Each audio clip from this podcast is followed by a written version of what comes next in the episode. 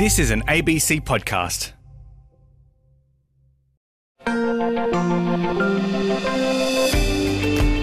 Hello and welcome again to Extra with me, Geraldine Doogue, here on RN.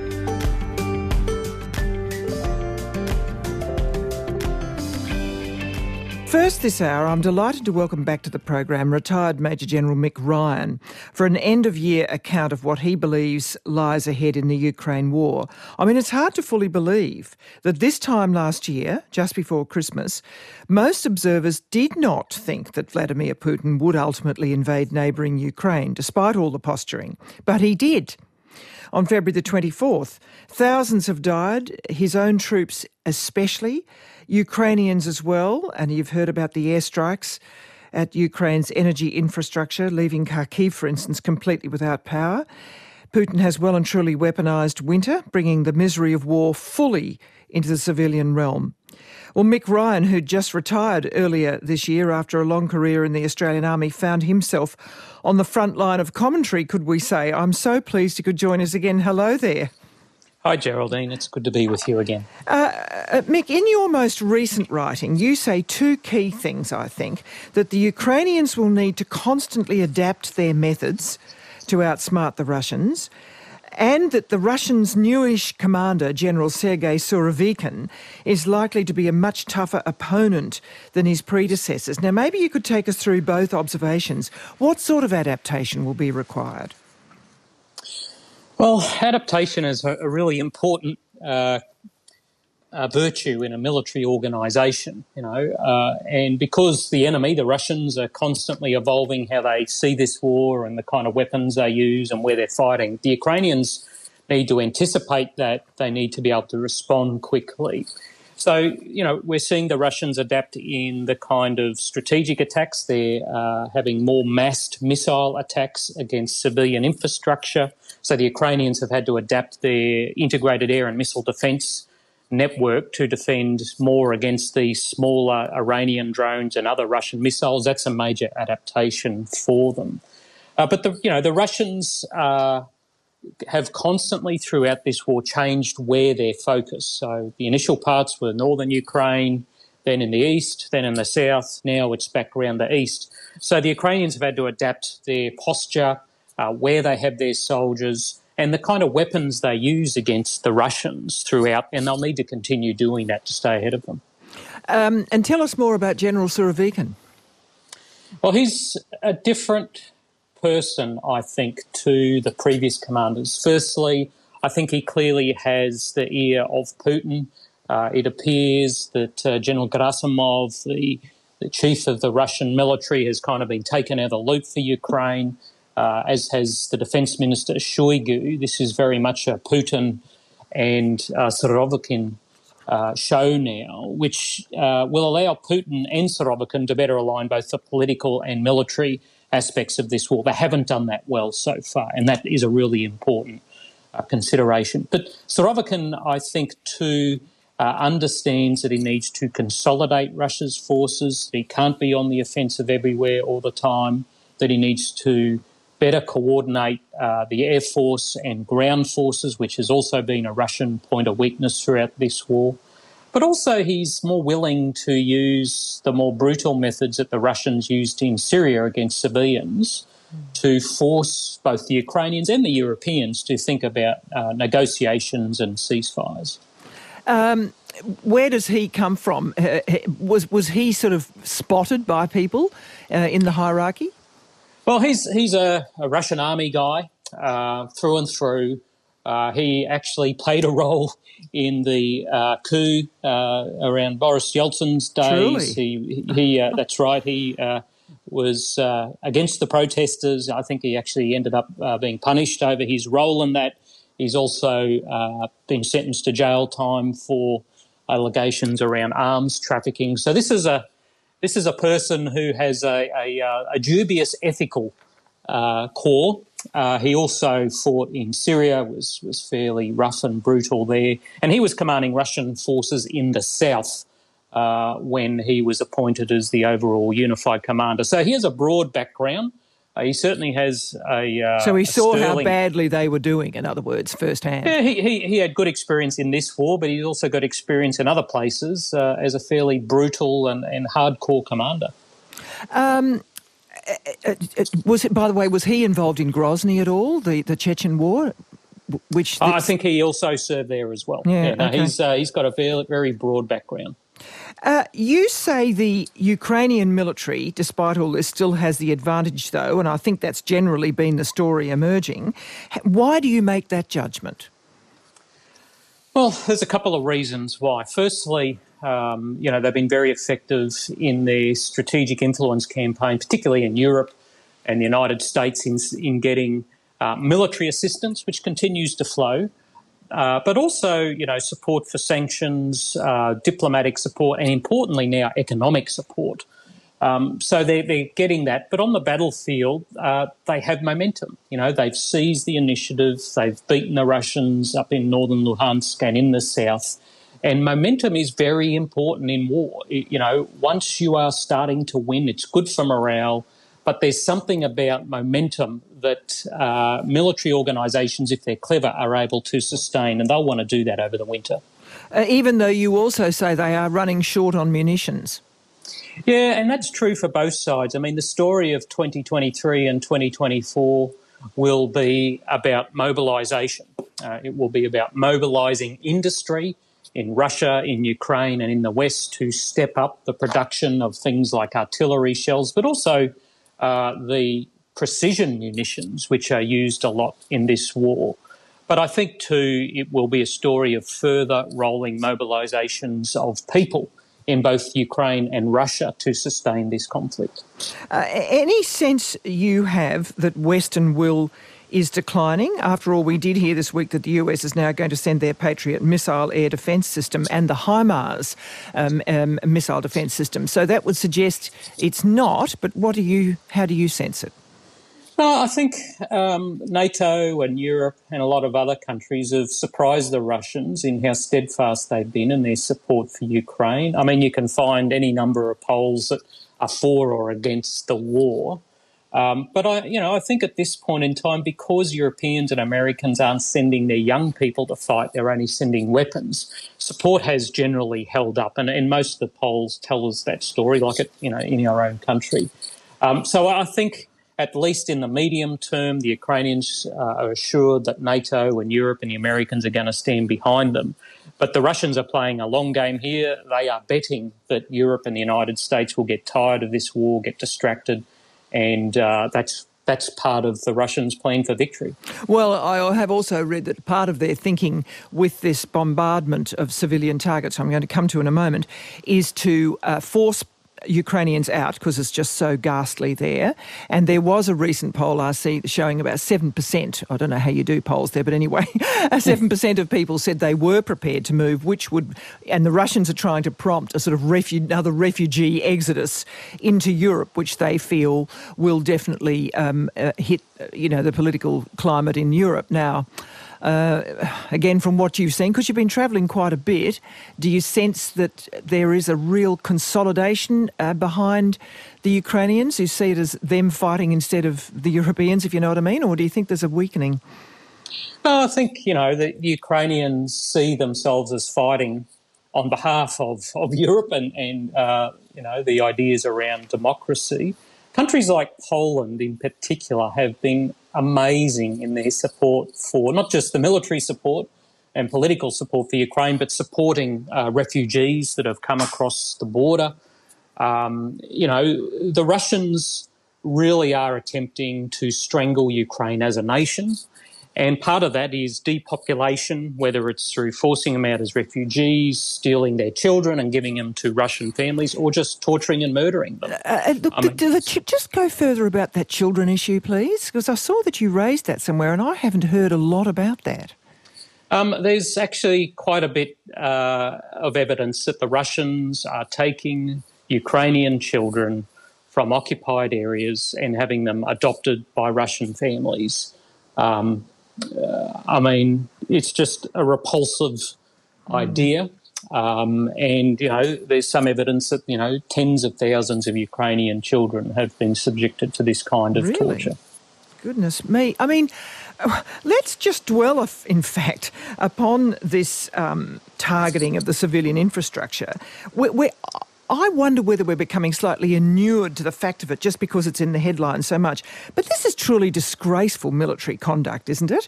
Might it constitute um, war crimes charges eventually? Well, if a military force targets civilians deliberately, uh, there are, that is certainly open to uh, a war crimes investigation.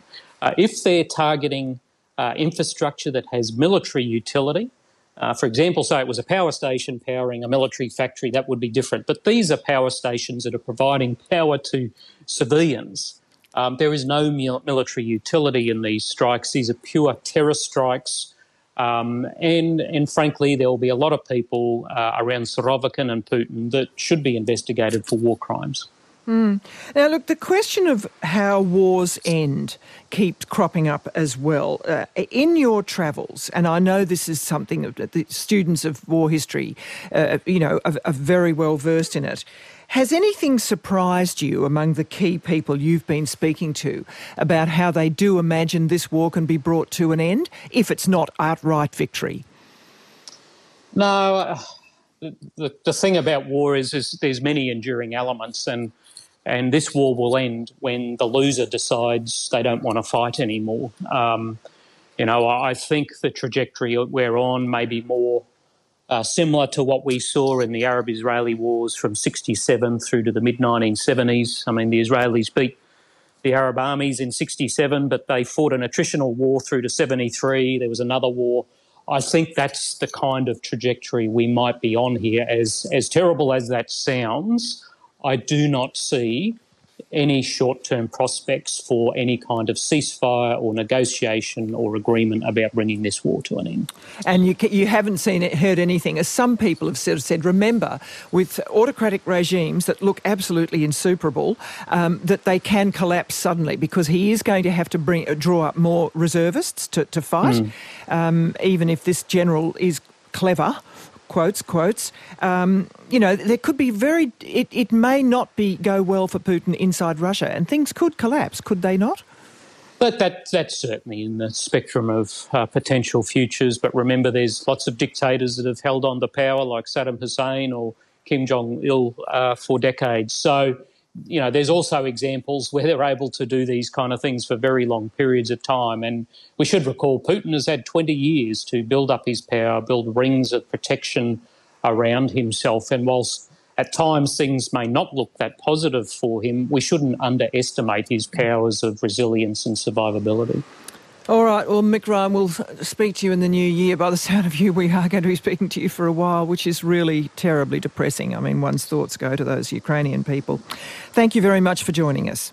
Uh, thanks, Geraldine. And my thoughts are with the people of Ukraine over this pretty grim Christmas. Mm.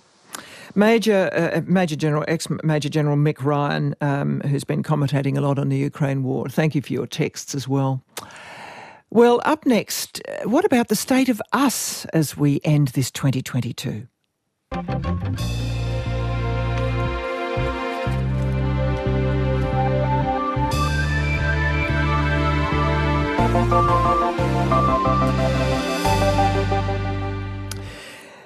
Yes, we've we've invited two tried and true observers of Australian culture to reflect to their heart's content, as deep as they care to go, on what's particularly struck them about shifts and predictabilities in our communities this past year, and how it sets us up for 2023.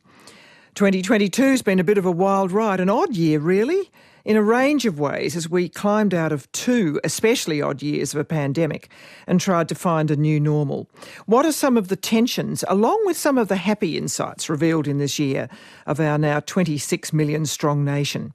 Well, two brilliant guides are joining me for a pre Christmas yarn. George Megalogenis is one. He joins us each year at this time because his writings and essays, to my mind, offer me some surprises always about the state of us. Welcome, George. How are you, Geraldine? Good, good. And I'm delighted Cathy McGowan could be with us from her home in rural Victoria. She came to prominence as the independent member for Indi in 2013. She was re-elected and uh, then in 2019 she uh, supported another independent, Helen Haines, to win the seat, which is the first time that had happened. She's widely regarded as the generator of the movement that brought so many independent members to Parliament. Hello there, Cathy. Good morning. Good morning, George. Um, now, George, you've written that you think realignment is the word, your word of the year, to describe what you think is underway. Uh, how deep does this go in your view?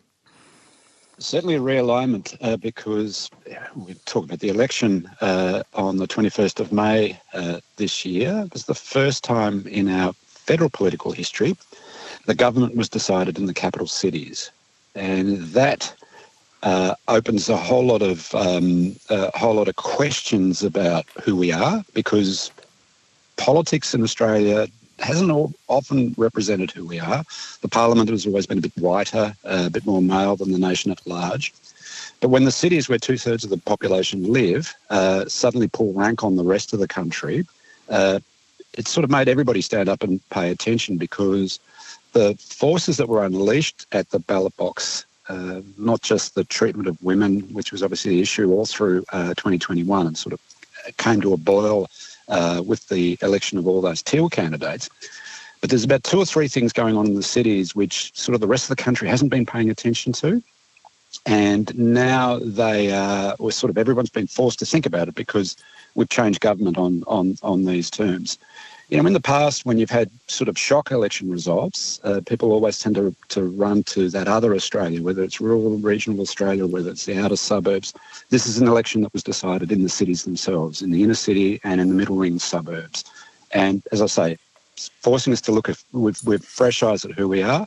But some of those trends that that uh, were revealed at the ballot box have been hiding in plain sight, I think, for us for a number of years. And you don't think they're fads by the sound of you. You think it's quite deep and ongoing. Oh, absolutely, absolutely. I mean, uh, there's a bit of a, been a bit of a hobby horse of mine for about 20 years. But when you look at the centre of the economy and you look at the achievers and the most important workers in the economy, uh, they tend to be uh, professional women and the children of immigrants. And those two groups haven't been well represented in our political debate, certainly haven't been well represented in media. And the sense of who we are, which is sort of male with a blue collar, uh, with a bloke in charge, uh, those things I thought were uh, couldn't hold uh, for long, but they actually held probably for a bit longer than they should have. And that's why, uh, whilst the election itself has sort of shocked people, the underlying forces are not a surprise at all. Just, I'll just tick yeah. off. A, yeah, if I could just tick off a couple of things. So when you look at the Teals, for example, uh, the largest uh, group of workers in the economy, when, when you measure them by occupation, are professional women, and they overtopped uh, tradesmen, uh, blue collar men, about five years ago. So it's not a surprise to me that eventually the ballot box would would would sort of rattle with a. It's not hey look at us. It's we're sick of being we're sick of being hmm. ignored. Now it's time to pull rank on you. The other thing is, you know, the coalition lost a lot of the Liberal Party and the Liberal National Party in Brisbane, uh, not in the regions, lost a lot of seats. Uh, to places where there's a, a high concentration of, of migrants and that's the second part of the that's the second part of the equation. And eventually, eventually, when you look at a country run by women and the children of immigrants, uh, that's not the Australia we grew up with. The Australia we grew up with have these, you know, these sort of, you know, permanent pillars of our identity: white, male, uh, with power sourced in the regions. Yes, uh, Cathy McGowan, how do you see it sitting in the regions as you do? Oh, well, I, what, what just an absolute joy to be on your program. So thank you for the opportunity. So I'd like to value add to a couple of things George has said. Um, but I'd, about the, the, the, change in the demographic, because certainly in the regions, there's been a huge uh, influx of people from other countries.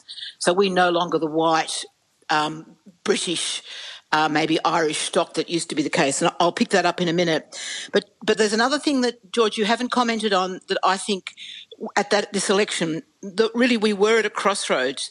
There was a general sense that the government we had was taking us in a particular direction, and people knew where we would end up. You only had to look at America and Britain to see where that type of government took us. And I think, you know, the people of Australia generally made a decision that they didn't want that. So we, we were at a crossroads and the nation chose um, a different type of government and put integrity, I think, at the centre of that. So, but it wasn't just the cities, George. Like there was something amazing happened in Western Australia, like the Labor government got in on the votes in Western Australia. But the other thing that you haven't commented on that I saw was the large number of community independents in the country, in the regions, that took their very, very safe seats and made them marginal. For example, Groom. Groom is in Toowoomba, um, represents Toowoomba in Queensland. So um, Suzie Holt up there made that seat marginal. Uh, again, down in Wannon, which is Warrnambool in um, southwest Victoria, a community independent took on the minister Dan Tehan, made that seat marginal from a very safe base. And there are other seats as well. So it wasn't, while the cities um, won it in terms of getting their members up, the the change that's happened in regional Australia um, and particularly in the regional cities, is just enormous. And it's not only the immigration; it's the in, in the industry that's coming to the regions, and it's that sense of community. Um, I think recognizing their power and going, well, government's not the answer to us, and certainly a national Liberal Party government was not ever the answer for the regions. And I think now the communities are going, well, we actually want something better, and we're going to use the political and the economic systems to put the regions at the centre and the heart of particularly the work around climate that we're going to see in the next year. It is interesting, though, how because I, I, you know, to, to, work out what that will translate to whether that will last, that'll become a sort of a really durable sense. And we've got to bring in, I think, pretty early the, the awful, awful events in Queensland this week in terms of um, emotions in some parts of Australia, maybe outside capital cities, you know, maybe. And I, there's a particularly good article by a man called Greg Hallam, who used to be head of the uh, Queensland Local Government Association in the New Daily um, this this week, and I thought it was one of the most sort of perceptive. There were a couple of good articles about the almost distinct creation of underprivileged communities, uh, the blockies uh, across Queensland. There's not just a Western Downs problem with parts of southeast uh, uh, East Queensland having their own challenges. This is a problem for the whole state. Um, many blockies uh, want to opt out of mainstream society and its rules. A lot of them are anti-vaxxers. They subscribe to conspiracy theories and they identify with right-wing fringe politics to absolutely tragic effect. So I wonder what you think, George. You must have been pondering this, whether there are areas. Uh, that are more easily identified, um, who really do need extra, extra a lot of things, um, engagement being one of them that, that we, we just, you know, that this is out of the plain sight of cities. This is what Greg Hallam says. It's a long way from cities. They don't even see it. So these people who are driving the politics in the cities wouldn't even see this, and then it sort of can bite them. How are you viewing it? Yeah, I'll just um, and uh, follow up also from Cathy's point. Cathy, that's that's all very true. In fact, the interesting thing about the political cycle now is that everybody has, every voter in Australia has, over the course of the last two elections, federal elections, and certainly at the state level, been given uh, the tools to turn their community into a marginal electorate to demand attention from the system but also the de- declaration of this being a marginal electorate is also a declaration of independence, not necessarily an independent candidate, but a declaration of independence from that community. Now, when you so, sorry, what, what do you what do you mean, George, exactly by that? Well, most voters now uh, have, over the, over, the, over, the, over the course of the last couple of elections, uh, and you can see it in the collapse in the, in the primary vote of the two major parties. So at the last federal election, we basically got to that situation where a third voted Labor, a third voted Coalition, and a third voted Other. So people are putting themselves in a position now where they can uh, be, you know, be, your service your service delivery isn't good. Your infrastructure your infrastructure problem. I think we've got a problem there. We've I think we've switched networks somehow or other. How did that happen? I don't know how that happened. Actually, uh, uh, can we hear George? Is George there? Yes, go on, George. Sorry. Am I still here? Yes, you are. You are. Fantastic. Um, so, I'll, I'll, I'll, I'll, do it by, by example of Victorian, the Victorian election. Victorian election that we've just had, uh, uh, the Labor Party returned with a second landslide. But the granular detail of the uh, of the seat by seat swings is that in a lot of the communities that were safe Labor seats have swung quite dramatically against the government, and they tend to be the communities where service delivery has been pretty poor. Uh, you know, where the housing estates have been built ahead of the uh, provision of infrastructure. And in the regions, the regions have almost declared uh, a separation from Melbourne. Right. In, in, in, terms of their voting behaviour, so when we go back, and I sort of don't want to, I, I don't want to over analyse particular group of people who who basically ambushed the, the, the those poor police officers in Queensland. I but I think we do have to. Th- I think we do have no, to. No, no, not the household. I want. I want to go away from the household if I could, because right. that, that yeah, yeah, of course, an, yeah, an extreme example. Sure. But in terms of in terms of that sense of isolation uh, that communities outside the cities have, I think this is almost the I think this is almost the big challenge in mm. for, for, 2023. Is now that you've now that you've seen one part of Australia pull rank, which is capital cities, you almost immediately have to ask yourself the question: Well, what does that mean about the rest of Australia? Mm. Because uh, whilst whilst uh, you know, as I say, two thirds of the Australian population live in the capitals. Um, that's where most of the income is generated. It's where most of the taxes are collected. Where uh, the regions we're talking about, which are under resourced, that's where a lot of the benefits are, are, are, are delivered. Even even though in terms of services they're under resourced. Now holding that holding that particular country together is actually harder, paradoxically, uh, when you source your political power in the cities yeah. without negotiation with the regions. So that's that's the thing where I agree with Cathy. I sort of didn't mention it um, because it was.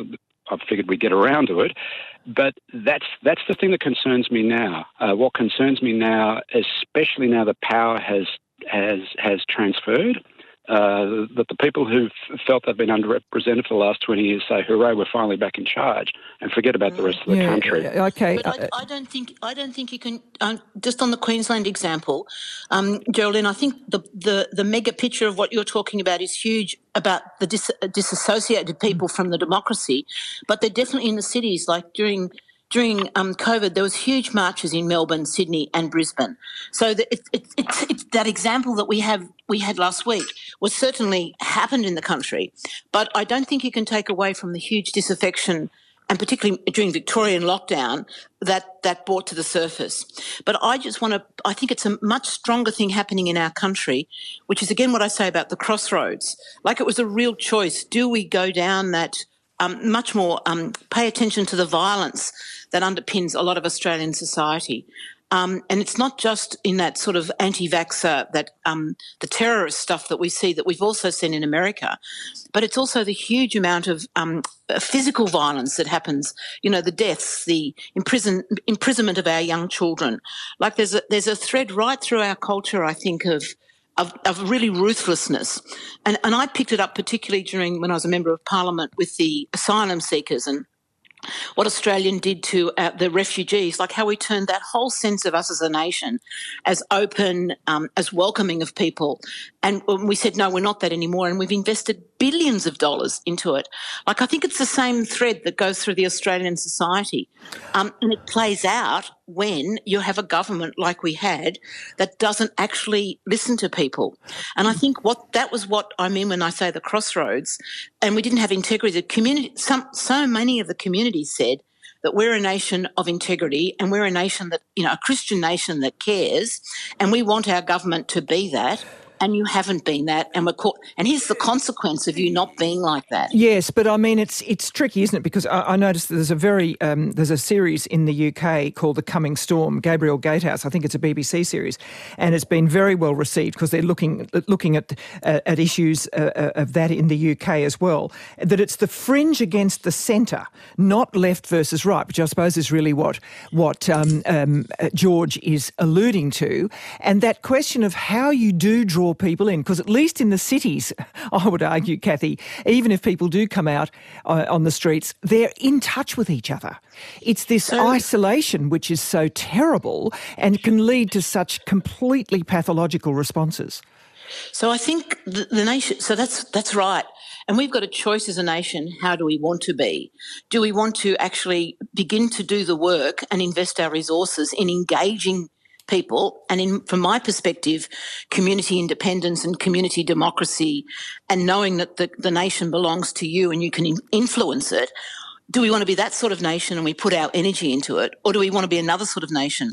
And I think the critical thing next year is going to be how we approach the voice to Parliament, because already we've seen, and I don't even want to name the party because I'm so disappointed by their approach, but they came out and said we're going to vote. Uh, we're going to vote against this and we're going to do everything we can to say no, as opposed to some form of um, representation on behalf of the nation saying, ah, well, we've got lots of opinions about how this is going to be reconciled, and let's work. Let's work at a community level to actually have the discussion, have the conversations around the table, so that we can actually work through this opportunity we've got to either divide the nation on a voice to parliament or grow together and come up through conversation and attention to all those individuals who are disaffected, um, to engage and to listen and to invite them into a conversation, so that we can we can build the nation we want.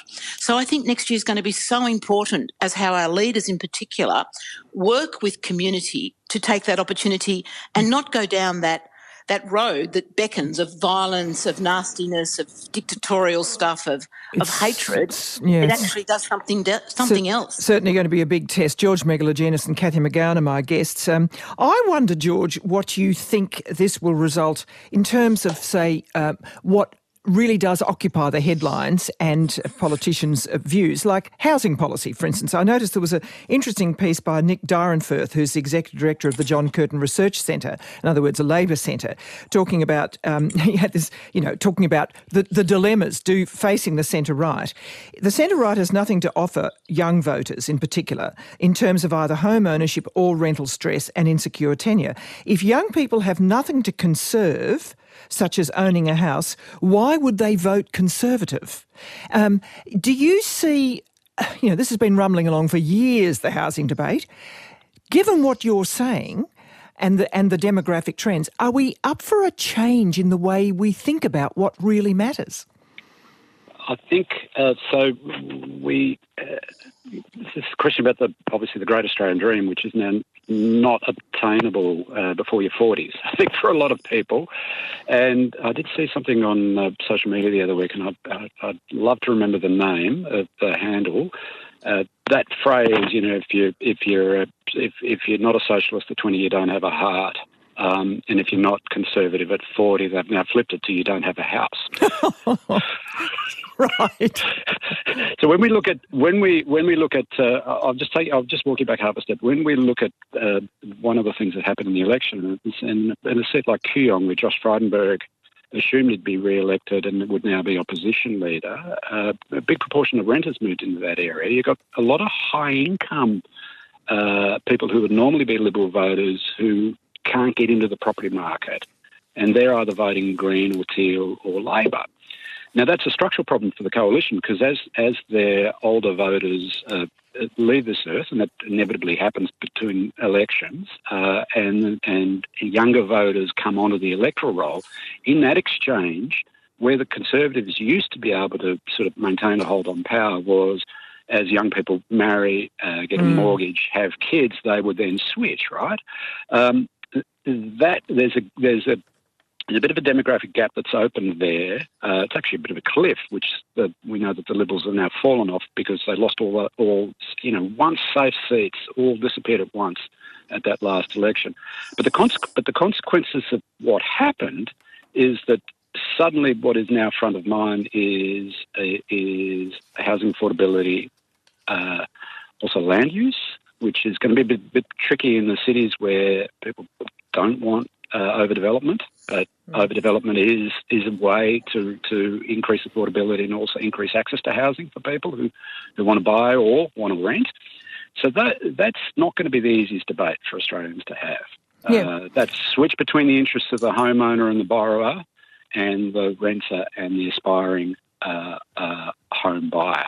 Now, you know, traditionally we've been able to manage it on behalf of the two thirds uh, that either own their home outright or have a mortgage. partly because we've just been able to release extra extra housing uh, lots in the outer suburbs when, as so we're just alluding back to what we were talking about before about um, people not feeling represented, in the outer suburbs, we've sort of reached not so much the limits to growth because you could still extend the, the boundaries in the city like Melbourne or in uh, or in Brisbane or or in around the southeast corner of the Gold Coast. It's not that you can continue to extend the boundary; it's just not practical anymore to keep doing it because a you blow your politics up, and b the people who are there. Uh, 30, 40, 50, 60 k's away sometimes from where they were. Yeah. So these are these are these are tricky things because they, it's not just something you could ask a prime minister or a treasurer to fix because uh, it cuts across not just two tiers of government but all three. It goes from federal to state and to local.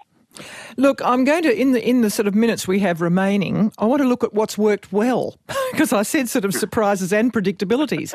Because in many, uh, you know, time and again, I see quotes from overseas sort of looking uh, citing us as having managed a range of things well uh, in these last two or three remarkable years. So, Cathy McGowan, what have you revelled in? Can I ask you that way? Yeah. Look, my enormous pride and patriotism in being an Australian. The way that my community and the communities around us managed COVID. Ah, and I live on a border community with Albury Wodonga, and we had the army come in and stop us travelling to my dentist, to the doctor, to whatever it was. So the the heavy hand of the law um, was was was huge, and the impact was enormous. And the community just rose up, worked around it, and came out I came out, I'm not going to quite say on top, but as I watched the commu- community um, community do its thing, uh, I just have such pride at the very micro level and then at the, the, the, local government level and certainly at the state level. So that's one thing. And then, then the next part of all of that is as I got engaged in the, both the state and the federal election, the sense of democracy in Australia, like I just am so proud of our system and how it works. And sure, at the edges, it's not perfect, but the the ability that we have as a nation to change government from one, well, we don't like you, we're going to chuck you out, and we get a new government in. And there's a sense of quite joyousness that people, you know, most, as particularly during the state election, I was doing, I'm um, standing at the um, polls, and people wanted to talk about politics, so they'd come up and they'd say, "You're, you know, Albo, he, this is in Wodonga. He's um, he's not doing too badly, is he? I mean, what do you think?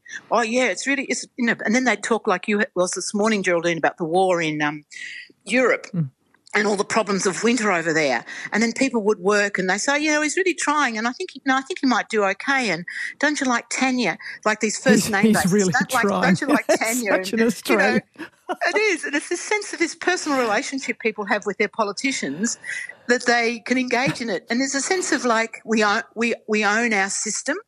And I know when we have, we have this massacres that happen and just the huge um, family violence and the murders that go on and the stuff we don't like, the community goes, well, that's not us. Okay. So anyhow, yeah. I, I go into the new year with just an enormous sense of pride and, and, and potential of if we if we can hold the community at the centre of politics, we are in a good place. I've got to give George a, a brief reply to that uh, response.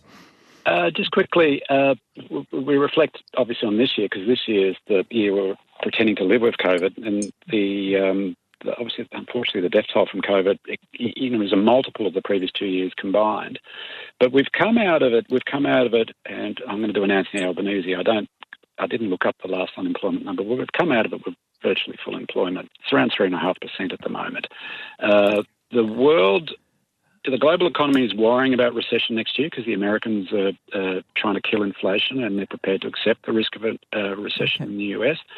I look at us going into whatever happens next year in not a bad uh, not a bad. We're, we're, in a relatively good position as we were during the GFC, right. as we were at the start of the COVID. I think, I think our um, our, our, sort of resilience, our resilience uh, levels are still high.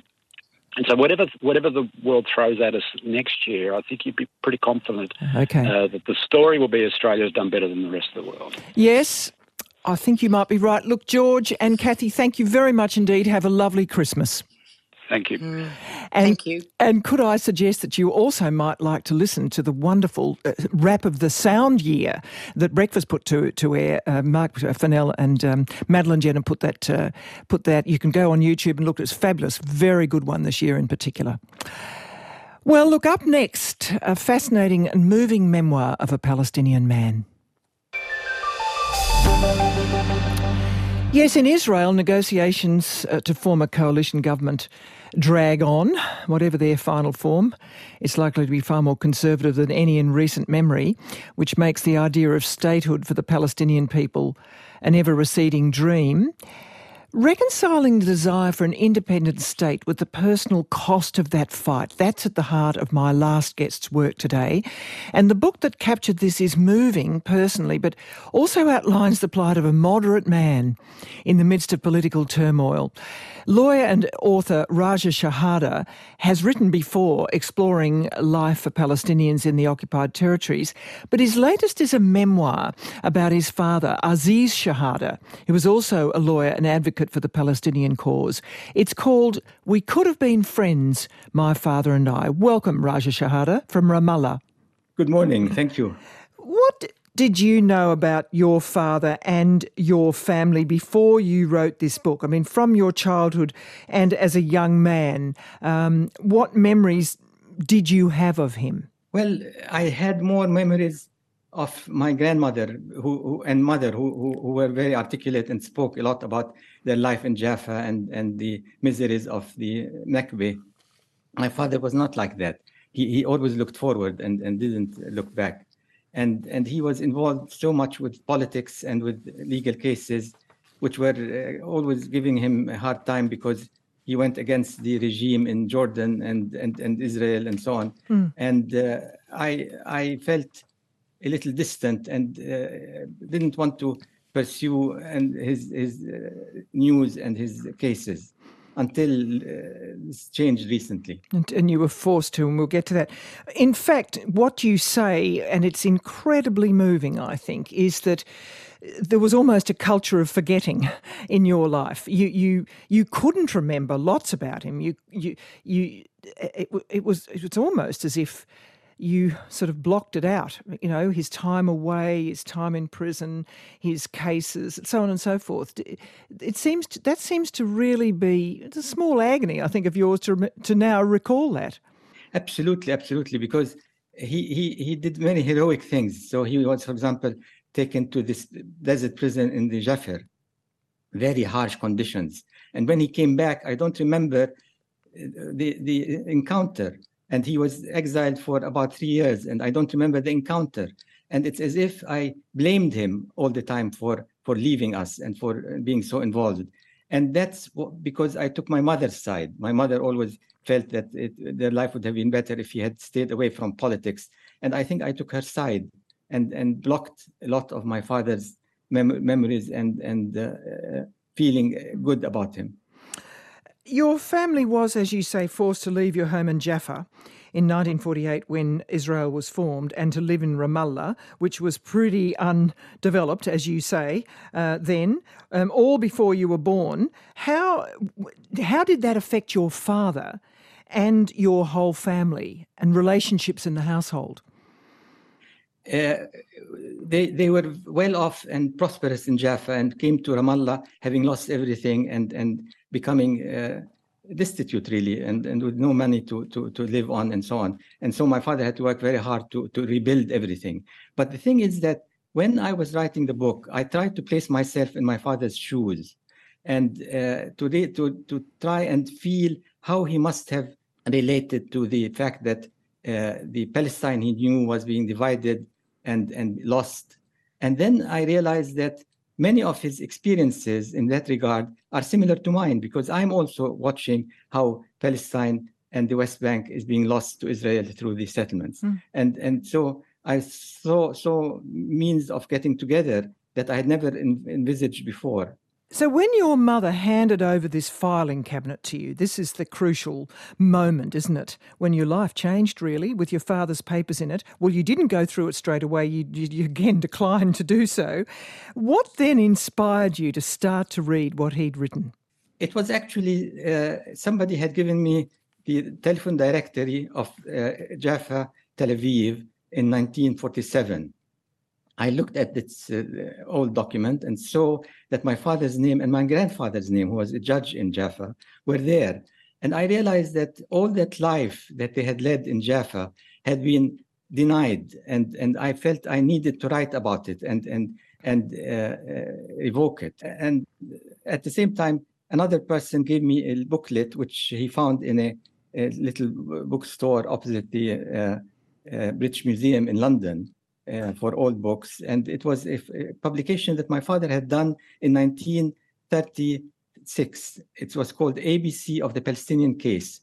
I, I read it and I thought I was so enthralled by, by the clarity and the articulation that he had then of the case.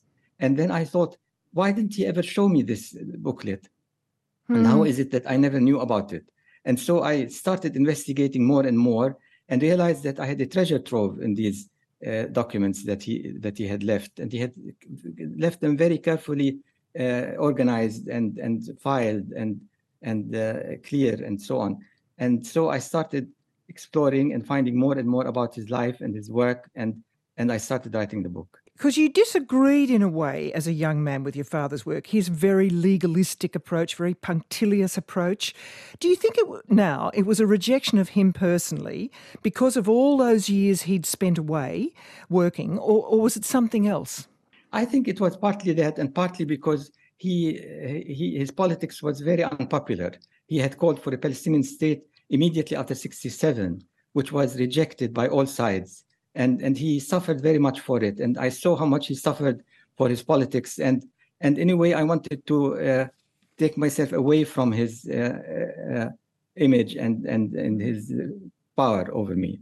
And so i was pers- pursuing really the same track that he had pursued of human rights and and uh, uh, service for the palestinian people and so on and didn't realize that we were on, on the same uh, track and and it, it, it, was amazing that I didn't realize this. And even to the point that he had signed one of his uh, articles that he wrote in in in, in the 70s, Samid, which means the perseverant one, the one who perseveres. And and I had also uh, uh, described myself in, in my first publication, The Third Way, as Samid. And he never pointed this out, and I never knew this. And so we were not only on the same track, but having the same ideas and the same articulation even, and didn't know it. How amazing. Do you think he knew it? Do you think he was quietly very proud of it? I think, of course, he knew it. And he didn't want to tell me. And perhaps he didn't want to make me feel that I'm not being original and, and so on. So it was an act of kindness on his part, I think, now. Hmm. You had been practicing as a lawyer for decades when your father was murdered. Uh, what do you remember from that time? What do you now know about how he was murdered? Well, it it was a very difficult time for me when he was murdered because it destroyed my world in a way and, and destroyed the possibility that we would get closer together as time went on. What date was that, I, by the way, exactly? Uh, 85. 80, 1985, yeah. And I, uh, I was devastated and and uh, uh, didn't know what to do. But I thought the only thing to do was to help the Israeli police pursue the case, the investigation. And I did everything I could for years and years and years. And it, we were getting nowhere. And then I realized only much, much later that the police had closed the file and didn't tell us that they had closed the file. And so even today, after 37 years, we have we are pursuing a case against the police for to, to uh, expose the file and give us access to it. And the police continue to refuse, saying that they have to protect the collaborators and the identity of the and the privacy of the suspects. Well, because and, Israel originally said he'd been murdered by a Palestinian from the PLO, and we'll come to that in a moment. Um, but then you did discover that it was actually it was a Palestinian man, but he was a collaborator with Israel. Is that right? Exactly, exactly. And and I wrote about all this agony of the investigation in an earlier book called strangers in the house. And uh, many readers have thought that uh, this would be a repeat, but of course, there, uh, that, that is not the case at all because that that book was about the investigation mm. and uh, and about my feelings about the investigation and and this is something else entirely. Well, I think it is. Um, I mean, there's some very poignant moments. I just want to quote uh, from one of parts of your book. I was sure we were moving, always moving towards the ultimate happy family, and that one day we would all live in harmony. But then he died, and I had to wake up from my fantasy to face the godlessness of my world. There was not enough time for the rebellion and the dream. I was alone. There was no second act and no stage manager. So these were really profound moments of confrontation with self, wasn't it? Weren't they?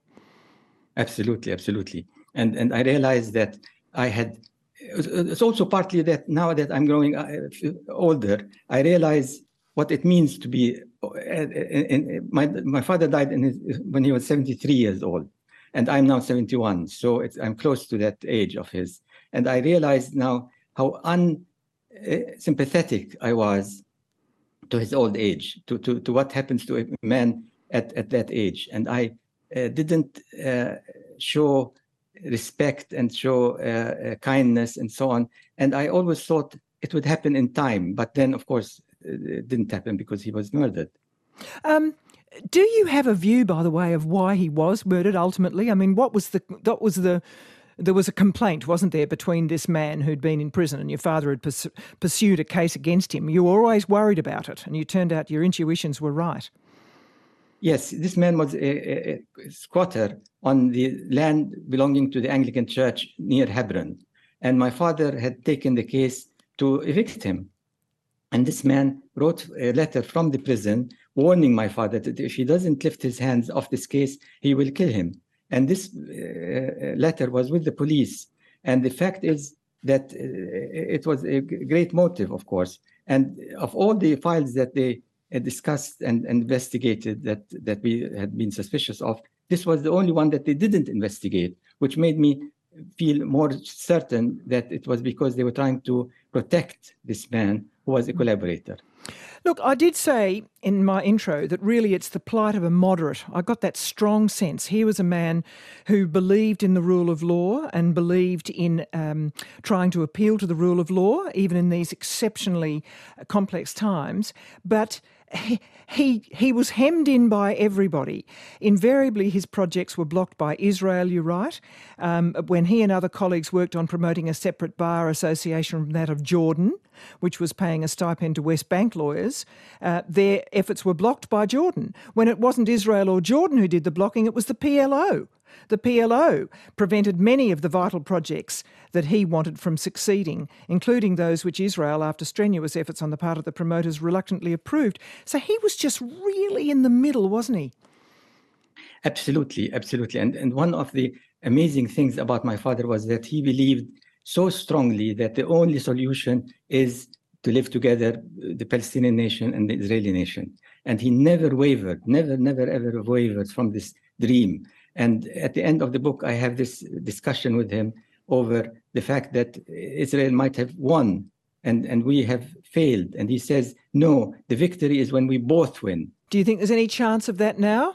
Well, I think there will be a chance because Israel, although on the face of it is winning, is also losing because they are now uh, uh, they have a government of the right, uh, extreme right wing, which is not going to go well with them for, in the world, and and so and also it's not nice and it's not a happy thing to, for Israelis to live under uh, uh, fascism and, and, and extreme racism and, and be uh, looked upon by the world as, as racist. And this is happening more and more so. And so, in a way, their victory is not a real victory. Their only victory is when, when they give the admit the rights of the Palestinians and, and we live together. So, yes, I think he was right. We'll see. Raja Shehadeh, it's been a pleasure to speak to you. Thank you very much indeed for joining us. My pleasure. Raja Shehadeh. His book is called We Could Have Been Friends, My Father and I. It's distributed by Profile Books here in Australia.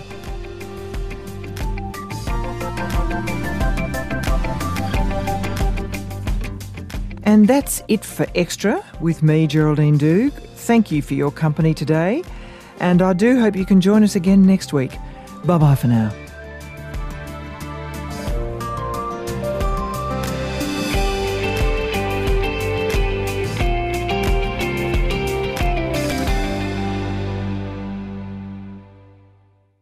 You've been listening to an ABC podcast. Discover more great ABC podcasts, live radio, and exclusives on the ABC Listen app.